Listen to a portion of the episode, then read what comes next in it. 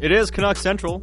This hour brought to you by Andrew Sheret Limited, your plumbing and heating wholesaler, a proud family owned BC company helping local business since 1892. It is Satiar Shah with Jamie Dowd. Don Taylor is going to join us in a few minutes, and we'll get into everything to do with the Vancouver Canucks in the playoffs. And yeah, we'll throw him a question too about uh, the soccer debacle. Yeah. Uh, here uh, going on with Canada soccer. So, uh, Yikes. yeah, yeah, uh, we'll leave that for a bit later. But yeah, talk about incompetence. but we'll leave it at that for now. Um, as far Uh, as so some breaking news actually just coming Ooh, across. okay, Some pretty have? interesting from an NHL perspective. This I did not see this one coming. The Boston Bruins have relieved Bruce Cassidy of coaching duties. Oh, wow. Just announced, just came down, uh, announced by Boston Bruins GM Don Sweeney. So another coaching vacancy and another interesting head coach candidate is on the market in the NHL. Yes, certainly. Bruce Cassidy, a guy who's had a lot of success with the Boston Bruins. Um, in the next segment, we'll we'll maybe dig into the Bruins a little bit, Yeah. or some, or throughout the week here. I mean, what's going to happen with that team now? Are they going to rebuild? What happens with Bergeron? Cassidy is now gone. What's going to happen with that? That's a, that's a fascinating decision too. Well, they A also have- really interesting decision. well, they have so many commitments long term as well. I mean, they just they just signed Lindholm, but Mhm. they're trading for him. They have McAvoy's massive contract. I, and you you also have to think immediately. I mean, what does this say, if anything, about Patrice Bergeron's future with the team? That's a that's a fascinating bit of news. Very, from very, very interesting. So let's bring in uh, Don Taylor into the discussion from Donnie and Dhali, the team with Rick Dhaliwal on CHEK TV. You can always check it out Monday to Friday on CHEK TV from 10 to noon. And he joins us now. And Don, I mean, we just got the news ourselves, but yeah, Bruce Cassidy out as head coach of the Boston Bruins. It really looks like that Bruins team is in for quite the shakeup, especially if Bergeron retires, hey? Yeah, you know, it's it's uh, it's just funny. I I I I'm trying to think of a a coach who um because the Bruins personnel wise, and look look even back at the 2015 draft and the three choices they've had in a row, they've they've had to have a few hiccups. They've lost some people, and I think the general consensus is that he was a, a very very good NHL coach. And it just and you you look at the success that they've had year after year. I know that they weren't a you know Stanley Cup contender when all was said and done this year, but that that, that was just a huge surprise. I, I'm I'm shocked. It, it does feel like the kind of decision where you know some other team is going to snap Bruce Cassidy up, and he's going to have a bunch of success there, and then we're all going to be kind of looking around saying, "What on earth was Boston thinking, letting this guy go in a couple of years?" Yeah, I, I'm I, I wouldn't be surprised at all. Like I honestly, I'm I'm trying to think of a of a bad word that I heard about him. Like I'm sure there's some opponents that didn't love the guy, Yeah. but they had respect for him. But I just don't from, from a you know from uh, as far as being competent that point of view. I don't remember anybody saying anything anything really uh, uh, ba- bad about him. I mean, I think he ended up winning. um I want to say like seven, eight rounds in the last few years, and that's that's or actually he became a head coach in I want to say 2016, and he you know multiple playoff series victories. One of real respected head coaches. It's just a real a real shock. Yeah, it is. I mean, won the Jack Adams Award in 2020 as well. I mean, you're, you're talking about a very well-regarded head coach. I mean, the worst thing you can say about Cassidy, I guess, was his tenure with the Capitals as head coach back in the early 2000s, which hmm. wouldn't didn't go well, and he had to wait. Was it, 15 years, 16 years for him to get the next chance as a head coach? I mean, that's the only negative you can say. But I mean, overall, though, is this the end of an era for the Bruins, especially if Bergeron retires? We finally see the demise of the Bruins here. Well, Krejci's gone. If if Bergeron goes, and you know they as they chip away more and more at what happened in 2011, you'd, you'd have to think so. So Marchand's uh, there. Um, still, you know, people forget David Pastrnak what hadn't joined uh, the Bruins in in 2011. Far from it. He was a 2014 draft pick. So uh, distant memories. I mean, for us, it just seems like it happened yesterday. All that pain but it's it's been a while, and and yeah, I would think it would be the end of an era. Still a real competitive team. I'm sure they'll still be fine if you know they lose Cassidy and and maybe Bergeron, but it just uh, again it's just a stunning turn of events. I don't know what the plan is there. Yeah, I mean, it was already going to be a really fascinating offseason for the Bruins with all the injuries and Bergeron, and now you throw this in the mix, and it's uh, they're definitely one of the more interesting teams going into the summer. But as we know, Don, here the the Canucks also expected to have a very very interesting, potentially a very active off season. And uh, you and Rick Dhaliwal chatted with Elliotte Friedman earlier today. Sat and I played a couple of the clips earlier in the show, oh, no. and you know I want yeah. to start specifically with um, with the, the the conversation you had and the question you had with, to him about JT Miller and how surprising is it that we haven't really heard about any contract situa- uh, discussions happening between the two sides? And Friedman kind of saying, well, maybe there has been, but they've just kept it tight. What do you make of where things stand right now between JT Miller and the Canucks? Uh, I, am like a lot of people. Uh, I, I'm not exactly sure, but uh, you know, Rick's been uh, led, led to believe that there haven't been many uh, discussions, and I, I think you know, the more you talk to people and, and the more you sort of get the little tidbits, is that there's that patience, and it's no surprise with what we've uh, what we know about this group so far, the the new group, that patience will be the way to go with with JT Miller as well. Um, um, Harman Dayal had a really good tweet yesterday. No, you know, it was just informational. Um, it was an opinion, but just how much Rick Nash gained uh, the New York Rangers back in 2018, and he he had nowhere near the season that JT Miller had, did last season. Mm-hmm. Uh, and that was at the trade deadline, so it was a, he was a rental, and you know as a result they ended up getting as, as the you know as the months and years went by, like they got Ryan Strome out of it, Lindgren uh, out of it, they got K'Andre Miller out of that deal, and that was for Rick Nash, who was at the end.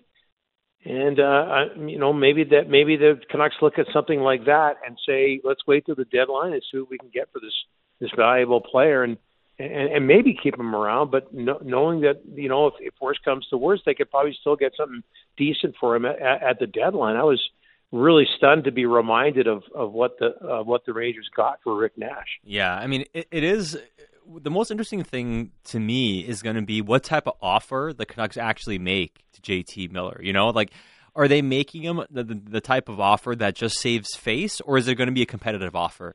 That's going to be interesting to me because a competitive offer is going to be big. Like that total money number has to be in the fifty million range if you want to be yeah. competitive.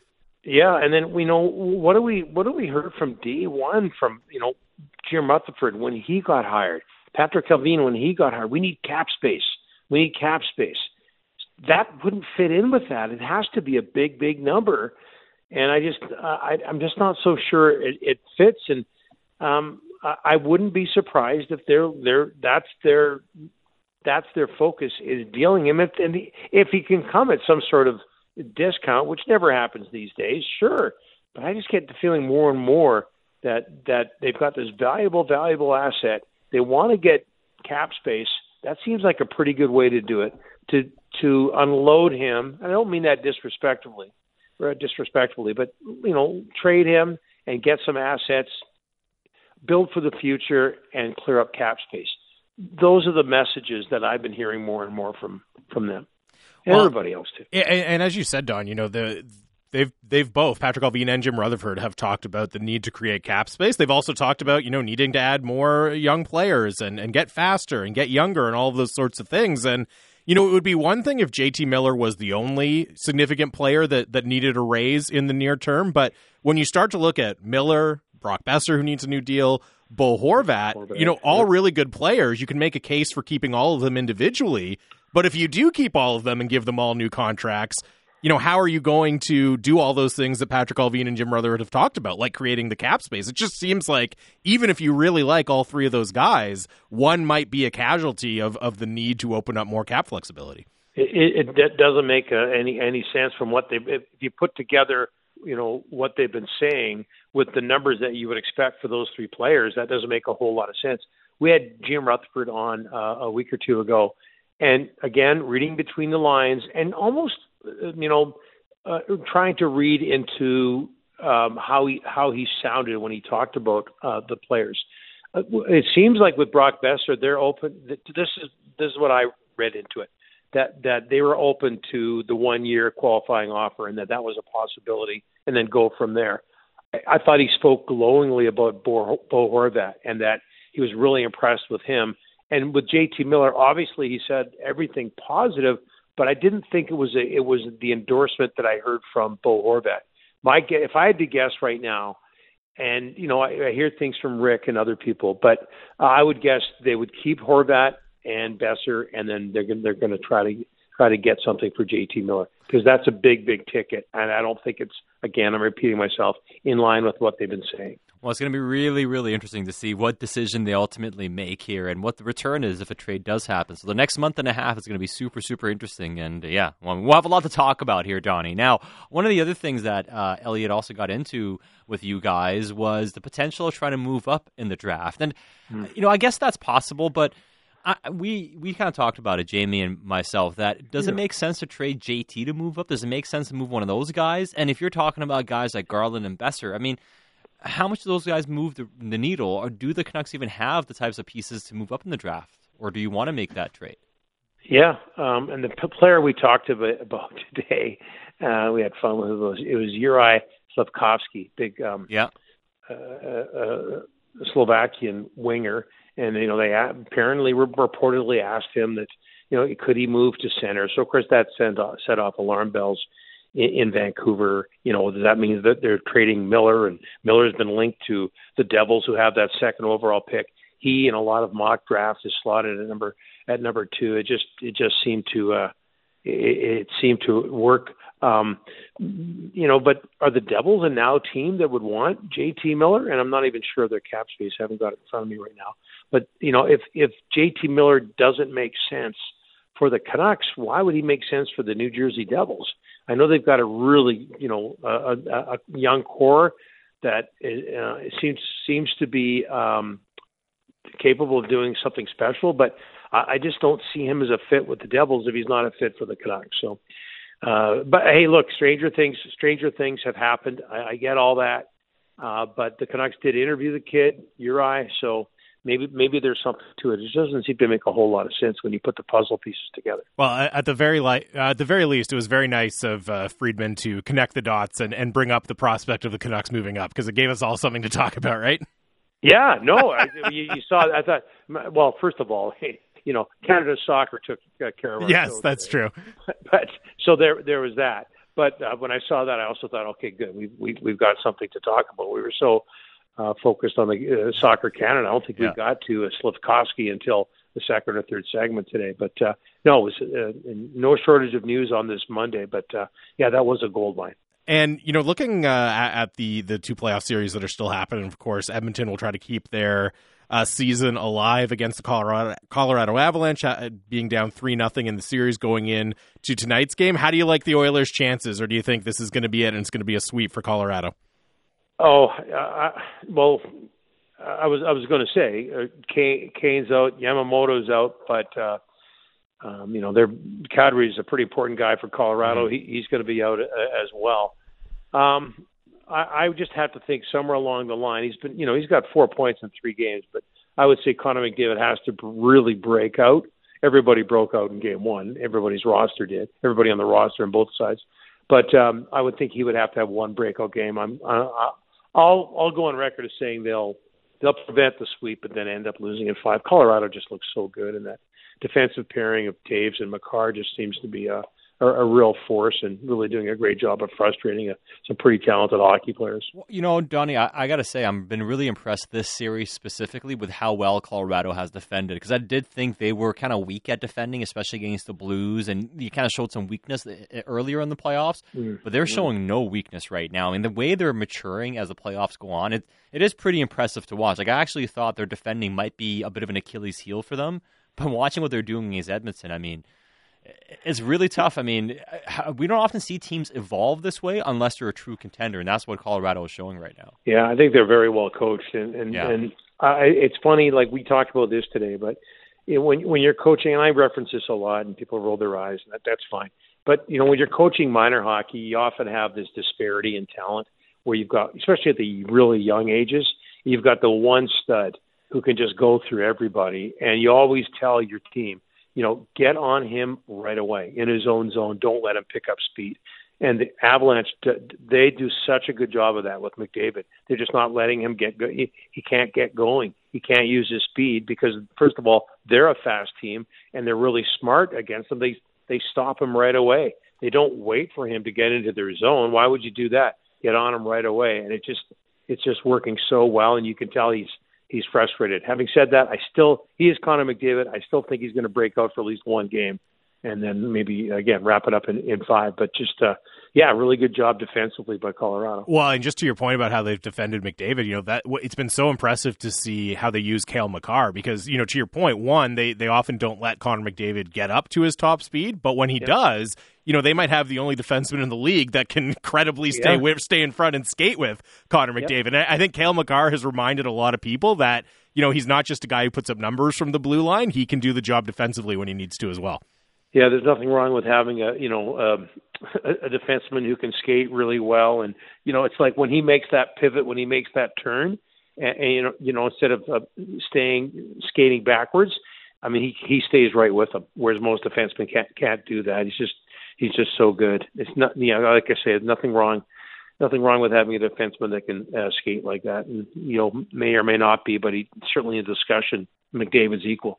Uh, before we get to uh, the Canada soccer stuff, uh, final thought on hockey slash the Canucks. What did you make of the name Mike Yeo being mentioned by Elliotte Friedman as a potential assistant coach candidate for the Canucks? Well, my first thought was the guy's bounced around a ton, but mm-hmm. Elliotte made the point, and you know what does that say about him? But Elliotte made the point that you know all coaches do. Look at look at Bruce Boudreau, and everybody in Vancouver seems to be in love with him. So that that that that's very true. I wonder if Mike Yeo is one of these guys Obviously, he's caught the attention with his systems and the way he runs practices of a lot of people who know a whole lot about hockey. Um, I, I just wonder if he might be one of these guys who's better as an assistant than a head coach.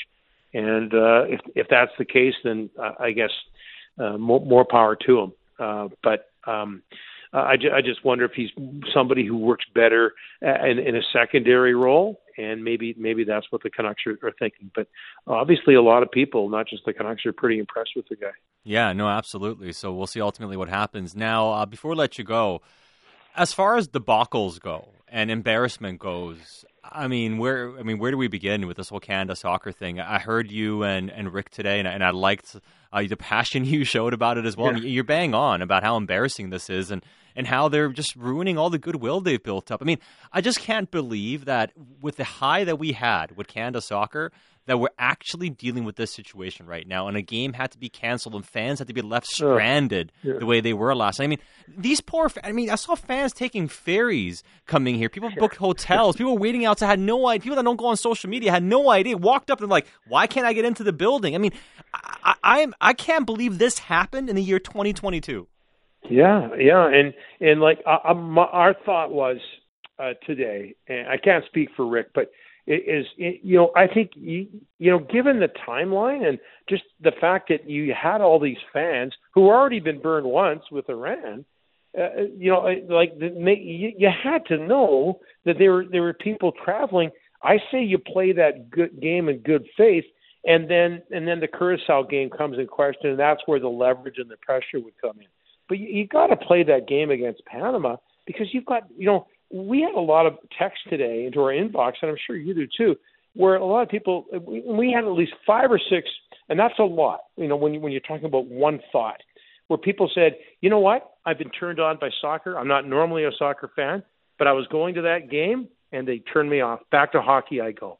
And and like I say, more than one person said that, and they had to. Both sides had to be thinking that that I, I don't know how you wouldn't know that was a possibility.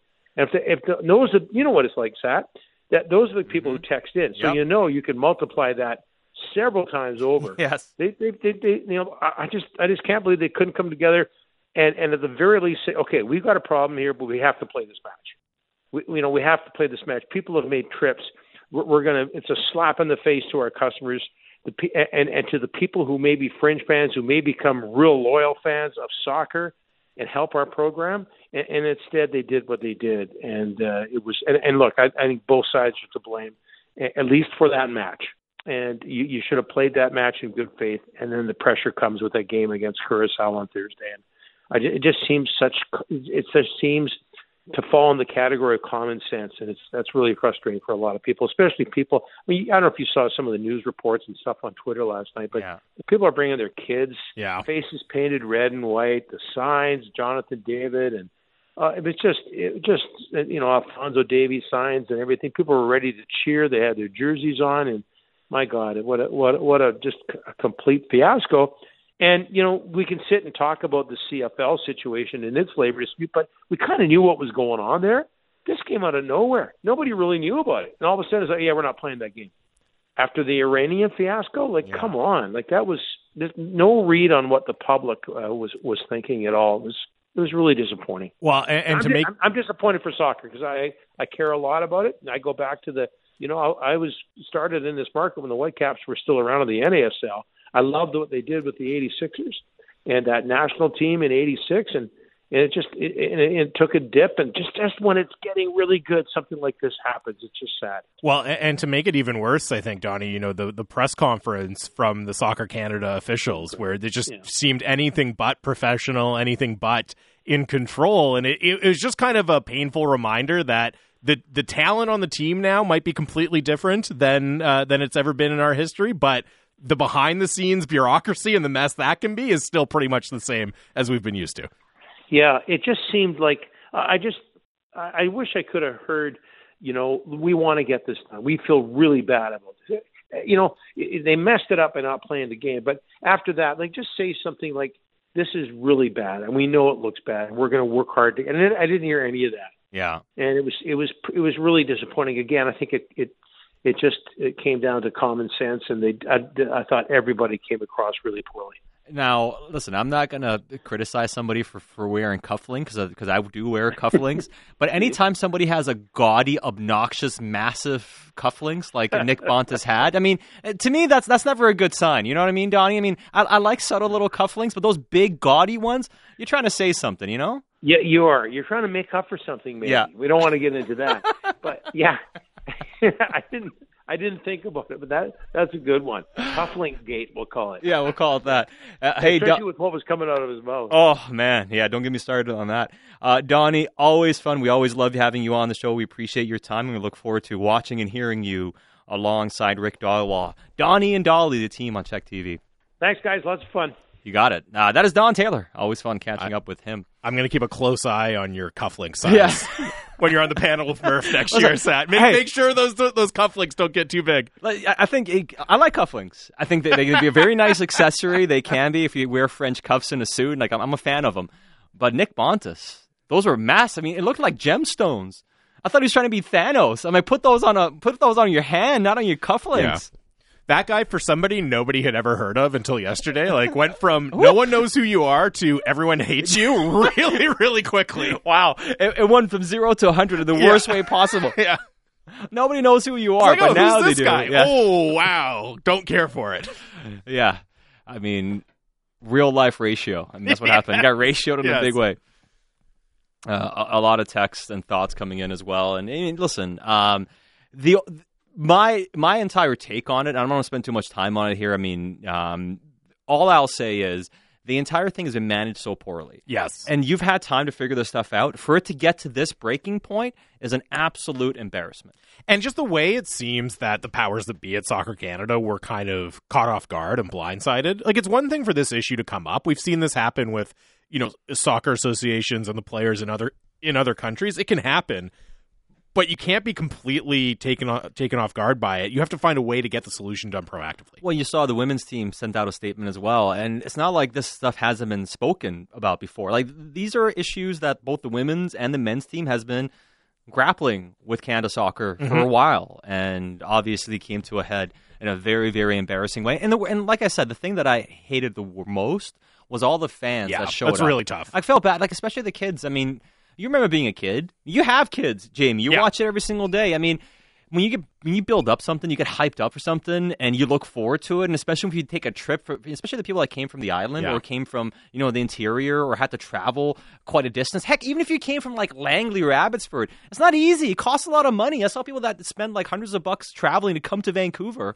and it's like, oh yeah, now you can't go to the game. I mean, for it to happen on that day, that's what sucks to me. It's, it's like brutal. watching those, you know, I think those fans should be given something by Canada Soccer. Like whether it's and I'm not talking about like money or anything, but like can you promise that all the fans that bought things can get like a Canada jersey for like for 80% off? Sure. Can you get something like a massive discount? Give them something. Like do something for the fans who paid a ticket and had to spend their own money last night. Give them something. Don't just be like, hey, sorry, we'll do better next time. It's just so disappointing because this should be such a celebration, a moment of celebration, yeah. and also a moment to really grow the game and instead this is what we're talking about like people were so excited to celebrate this team and start getting hyped for the world cup in, november and instead it's oh yeah canada soccer is still canada soccer no and like donnie said i mean i saw it on social media when i tweeted about it last night i saw a lot, a lot of people say uh, just like donnie mentioned hey i wasn't really into soccer i finally decided to get tickets and get into it never again yeah. And that's a killer for, as far as momentum goes. All right, well, as far as Canucks and hockey goes, well, we have some more topics to get into, especially on the other side. Mike Yeo, does he make sense as an assistant coach for the Vancouver Canucks? Bruce Cassidy is out. Are the Bruins done? Are they tanking for Bedard? What is next? We'll continue the conversation on Canucks Central on Sportsnet 650.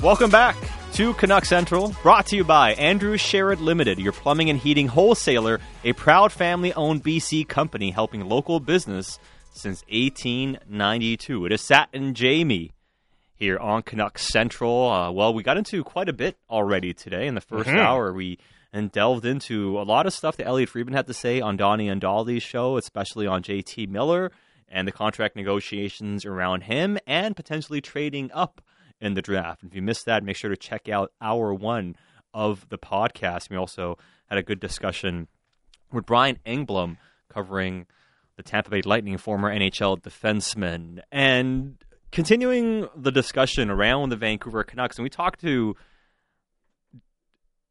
Donnie about it a little bit, and that is Mike Yeo, who Elliotte mentioned as a potential candidate. And before we delve into it, for the full context, here's what Elliotte Friedman had to say when it comes to what the Canucks might be looking to do with their coaching staff now that Bruce Boudreau is coming back and they've made some changes to the staff. Are they looking to make some additions?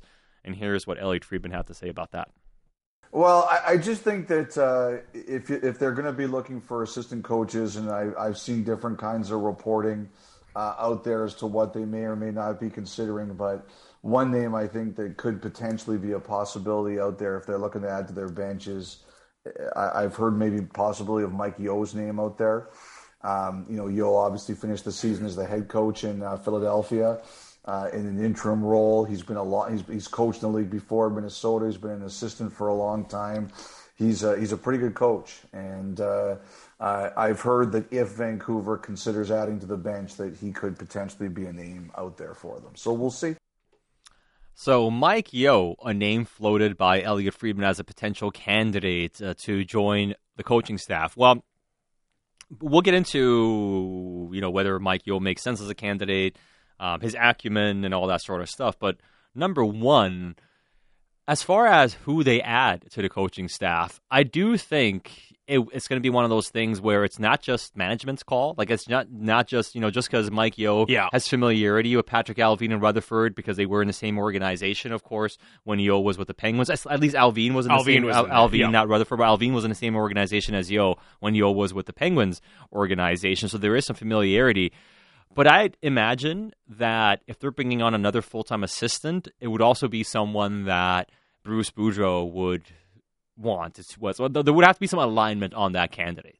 Yeah, well, Boudreau doesn't really have like one of his guys on yeah. the bench right now, right? Mm-hmm. It's mm-hmm. you know Brad Shaw was already here uh, when he came in. Scott Walker came in with Boudreau, but now he's no longer with the organization. So it would make sense for you know, Boudreau to have kind of somebody that he's very comfortable with, that he has a good working relationship with, or at least even if they haven't worked together, that that he knows and he's excited to work with for sure. Yeah, and so I do think that's going to play a big part into this. So if whoever does get hired, I don't think it's just going to be a management call. So for the notion of hey, you bring Mike Yeo in maybe he can be the next head coach if things don't go right with Boudreau, or he's somebody there that management's happy with, or whatever. I'm not necessarily sure that's the case. I think it's very much about who they bring in as somebody that makes sense, management sees value in, and of course, Bruce yeah. Boudreau sees value in and leaning on because you kind of want to have at least someone on the coaching staff that you delegate a lot of stuff to. And hey, maybe the relationship with, with Boudreau and Brad Shaw evolved so much that that's going to be the guy. But one of the things that Boudreau himself mentioned, and just talking about Scott Walker, said, hey, I'm so focused on the game, I just sometimes send Scott to go talk to a guy about something. Hey, you send that message, you do that. And there's always like like like the consigliere or like, yes, you know, yeah. you know, your right hand man or whatever, something along those lines, right? And I wonder if if Yo's Yeo's not going to be the only name we hear. Let's just put let me just put it yeah. that, that way. I've you know I wondered about Scott Stevens in the past. I'm not sure where his head's at about what he wants to do because he stepped away for family reasons in the past. That's somebody that Boudreau's been familiar with. But I wouldn't be surprised that over the next couple of weeks we hear more names as well for potential candidates. Yeah, it makes sense. I don't think you know. Obviously, Friedman's not saying Mike Yeo imminent to Vancouver. Yes. It's just a name that is out there. And you know, it was interesting because a lot of the reaction I saw on social media when Mike Yeo's name was floated was, "Oh, what are you talking about? Why on earth would they hire this guy?" And you know, I, I obviously he had uh, he's had a couple of stints as an NHL head coach, and it hasn't worked out. He went back to the assistant role, but. I think the thing that really hurts Yo's perception with people is the fact that he was the coach that got let go from the Blues and then they went on the run to win the Stanley Cup, right? So it's kind of yes. a similar thing to the Travis Green effect here, where a lot of people like Travis Green, but then he's replaced and they go on this run, and you kind of think, oh, well, okay, what was going on there? But with Mike Yeo, you look at his tenure before that when he was the head coach in Minnesota, actually before Bruce Boudreau was the coach in Minnesota, and you know he had some good years, like won a couple playoff rounds there. It's not as if he was an absolute disaster as a head coach in the NHL, and if you, I just generally think that look, you're not maybe he's not cut out to be a, a high level head coach in the NHL, but he obviously has something that he can offer teams, and in an assistant role, it could make a lot of sense. Well, and that's where it comes down ultimately, because I, I see the same thing. And I find it always really funny when people get mad. Like, this guy sucked at his job. Why are you bringing yeah. him in? Bringing him in? It's like, well, you're not bringing that person in to be the head coach. You're bringing that person in to offer expertise on an area of strength. So I love the examples of football all the time because you see this all the time where a guy's a, a head coach and he's a disaster. Like for instance, uh, Andy Pettine was a head coach of the Cleveland mm-hmm. Browns. it didn't go well, but he's been the defensive coordinator for the Green Bay Packers. That's been fantastic, you know, and people consider him a really good defensive coordinator and, and those types of things, yeah. right? And my favorite example, and, and I think uh, Josh Elliott Wolf, being a Vikings fan, may appreciate this, but Mike Tice, the one time head coach of the Minnesota Vikings, not a great head coach, but you know what he was great at? Coaching tight ends great tight ends coach. So it's like, yeah, you don't want him to be a head coach, but if you bring him into your organization, he's coaching your tight ends. Hey, you got a great guy for the job. Yeah, I, Wade Phillips is a guy. He's not in the game anymore, but a guy, you know, wasn't necessarily the best head coach, but one of the best defensive coordinators of all time, right? So if he was in that role, he was an incredible asset to your organization. And I'm not saying Mike Yeo is on that level or anything, but just because it hasn't worked out for him as a head coach doesn't mean he can't add a lot of things as an assistant coach. They're very different jobs, right? Yes. And you know, sometimes a successful assistant can't make that jump to head coach, but they can still be a really effective assistant. You know, my question would be what can Mike Yeo provide that the Canucks are not already getting from their coaching staff? And that's going to be the question. And if he can provide something tangible, obviously, then even if he's failed as a head coach in the past, it doesn't mean he can't be helpful as an assistant coach. Now, uh, the assistant coaching search for the Vancouver Canucks is ongoing. However, it's a minor little thing to get ironed out. A lot of teams, well, they have head coaching searches ongoing, and now another team was added to the fold in the Boston Bruins with Bruce Cassidy not coming back to coach the team. The Bruins announced today. We talked about it a little bit just before uh, we got Donnie on, and we talked about it with him a little bit. As far as the Bruins are concerned, I see people mentioning this a lot. They're tanking for Bedard, especially if Bergeron retires, because I mean McAvoy surgery, yep. Grzelcyk surgery, I mean Marchand surgery. surgery. I mean player after player is out long term. What type of offseason do you think this team is going to have? Because that's going to tell us if they're tanking for Bedard or if they're actually trying to keep this thing going it's going to be really fascinating. Now, this text did come in along those lines from Tony, who said uh, the Bruins are doing everything they can to weaken their team in a bid to get Connor Bedard because they have so many player injuries. Bergeron might retire. Uh, maybe they figure Cassidy might be good enough to keep them in the mix, so he needs to go. I don't, man, if you're firing a really good coach to tank for a player, to me, that's just an incredibly short sighted decision, right? Because yeah. if, if there's no coach in the world who's so good that they're going to take a horrible roster and put them into contention, right? Like Bruce Cassidy's a really good coach, but he's not going to do that. I don't think that's what's behind this move. I, you know, uh, the the the Bruins. Uh, Don Sweeney said basically we just decided we needed to go in a different direction. And Don Sweeney at the end of year press conference, I've seen people mention it, did kind of did kind of hint that there had to be a decision to come. And we did discuss this a while back that hey, there's a decision to come on Cassidy. I guess we just kind of assumed they would figure it out. Yeah, that's certainly how it looked, especially when it kind of lingered on, right? Yeah. Like they didn't make the decision that week. It's kind of coming out of left field now in, in early June here. And I, I still, you know, yes, with the injuries to Marchand and McAvoy and some other key players, but it's not as if those guys are out all year, right? Like you're going to get those players back. Now, maybe it takes them a little while to get up to speed.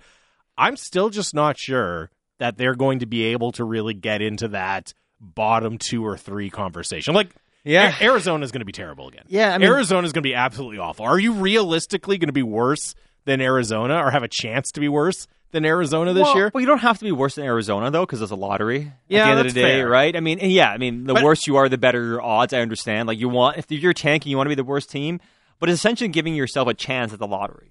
Yeah.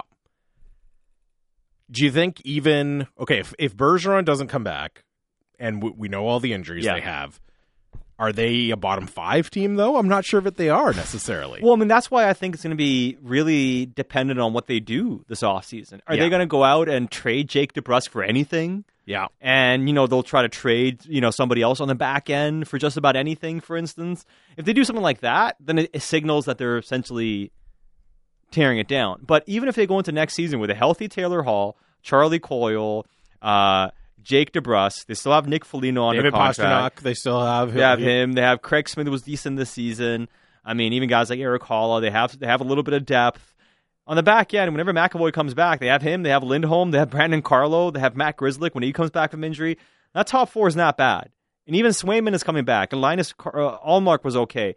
I don't know if they're bad enough. That's the thing. They're not, unless they start trading guys, they're not bad enough. Yeah, you have to make some really, really significant moves to be that bad. And the other interesting thing is, uh, this is David Pastrnak's last year on his deal. He's going to be UFA after this year, right? So, you know, he's he. If if Bergeron retires, you're going to be really leaning on Pasternak to be kind of the next best player on the Boston Bruins, or at least best forward, along with Charlie McAvoy. Do you want to tank? Do you want to actively tear your team down in a year where he's going to be a UFA and you're trying to get him locked up long term? Like that's a very, very dangerous game to play. Yeah, it, it is. And I just don't know if that team is bad enough.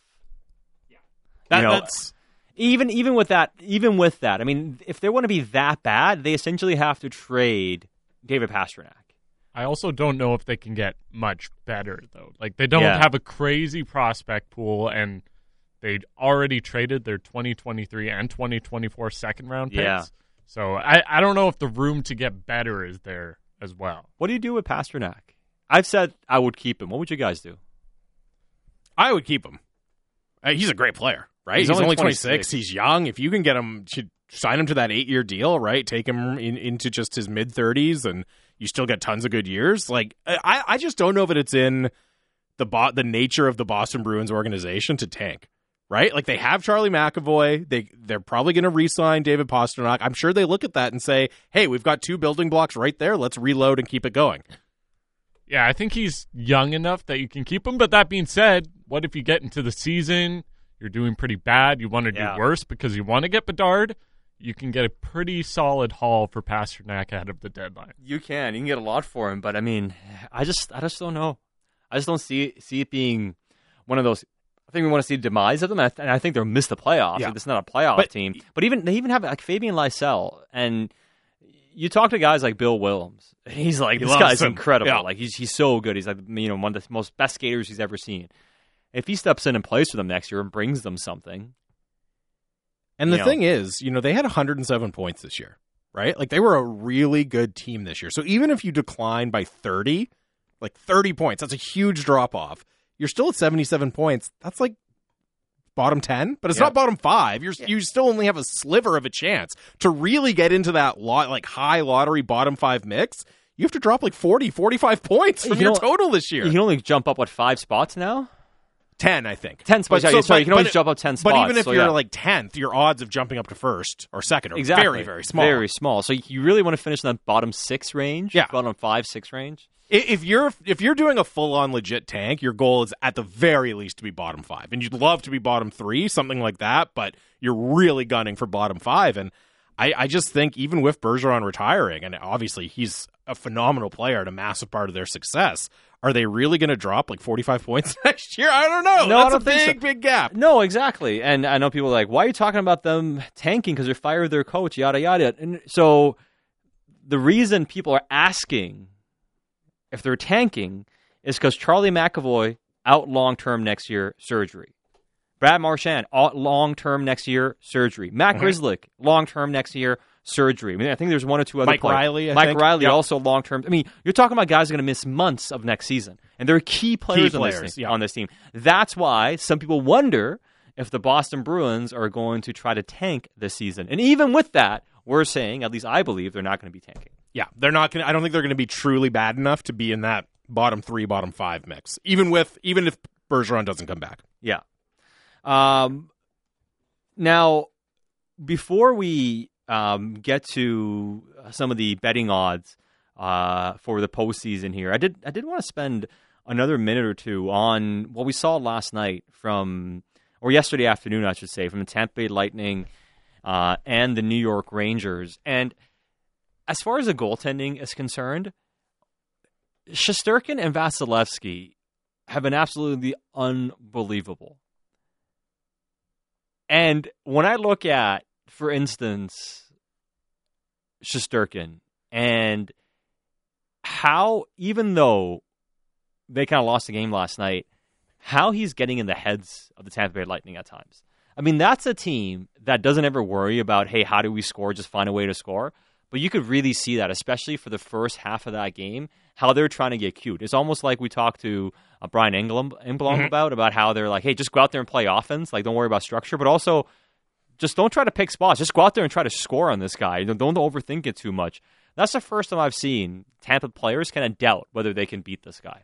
Yeah, and if you look at any of the you know underlying numbers or the shot metrics or scoring chances or anything like that, Tampa absolutely dominated that game. That was by far their strongest performance of the series. But the reason why it was close, the reason why they had to claw back from a two nothing deficit, and they just still only won three two, was because Igor Shesterkin is fantastic, and he's been fantastic in this series. He's won so far the goaltending duel between uh, himself and Andrei Vasilevskiy. The the thing that worries me is from a New York perspective is you like we kind of saw this in the Toronto series, right? Vasilevsky didn't have the strongest start to it, but game 6 and 7 he was really good. And eventually he's going to hit that higher level and Shesterkin's incredible, but can he be can he continue to be this good for another 3 or 4 games? That that would be my biggest concern is that if Tampa kind of bridges the goaltending gap here and Vasilevskiy gets closer to uh, the level that Shosturkin has been at in this series, is New York going to have a way to counter that? Yeah, and that's going to be the big question because I look at the at uh, the Tampa Bay Lightning now too, and let's take a look at the betting odds courtesy of BCLC. Bet on hockey like never before. Oh, Play Now Sports, your local BC sports book, and I look at the Tampa Bay Lightning. Their odds of winning the Stanley Cup are five point two five versus one point four five for Colorado. Heavy, heavy favorites Yep. to win the Stanley Cup. New York four point nine five. So just a little bit better, five point two five for the Lightning. Now, if you really want to get adventurous, Say, get some Edmonton's here. 56 to 1. 56 to 1 to win the Stanley Cup. Yeah. That just tells you how, how big the odds are. That's amazing. yeah, how long For the a odds team are. in the conference finals at 56 to 1. yeah, because they're down 3 nothing. Yeah, exactly. But, I mean, Tampa Bay to win the Stanley Cup, like, do you feel. I said I worry about them if they lose one game at home, and they won They last haven't. night, and we'll see if they win the next game.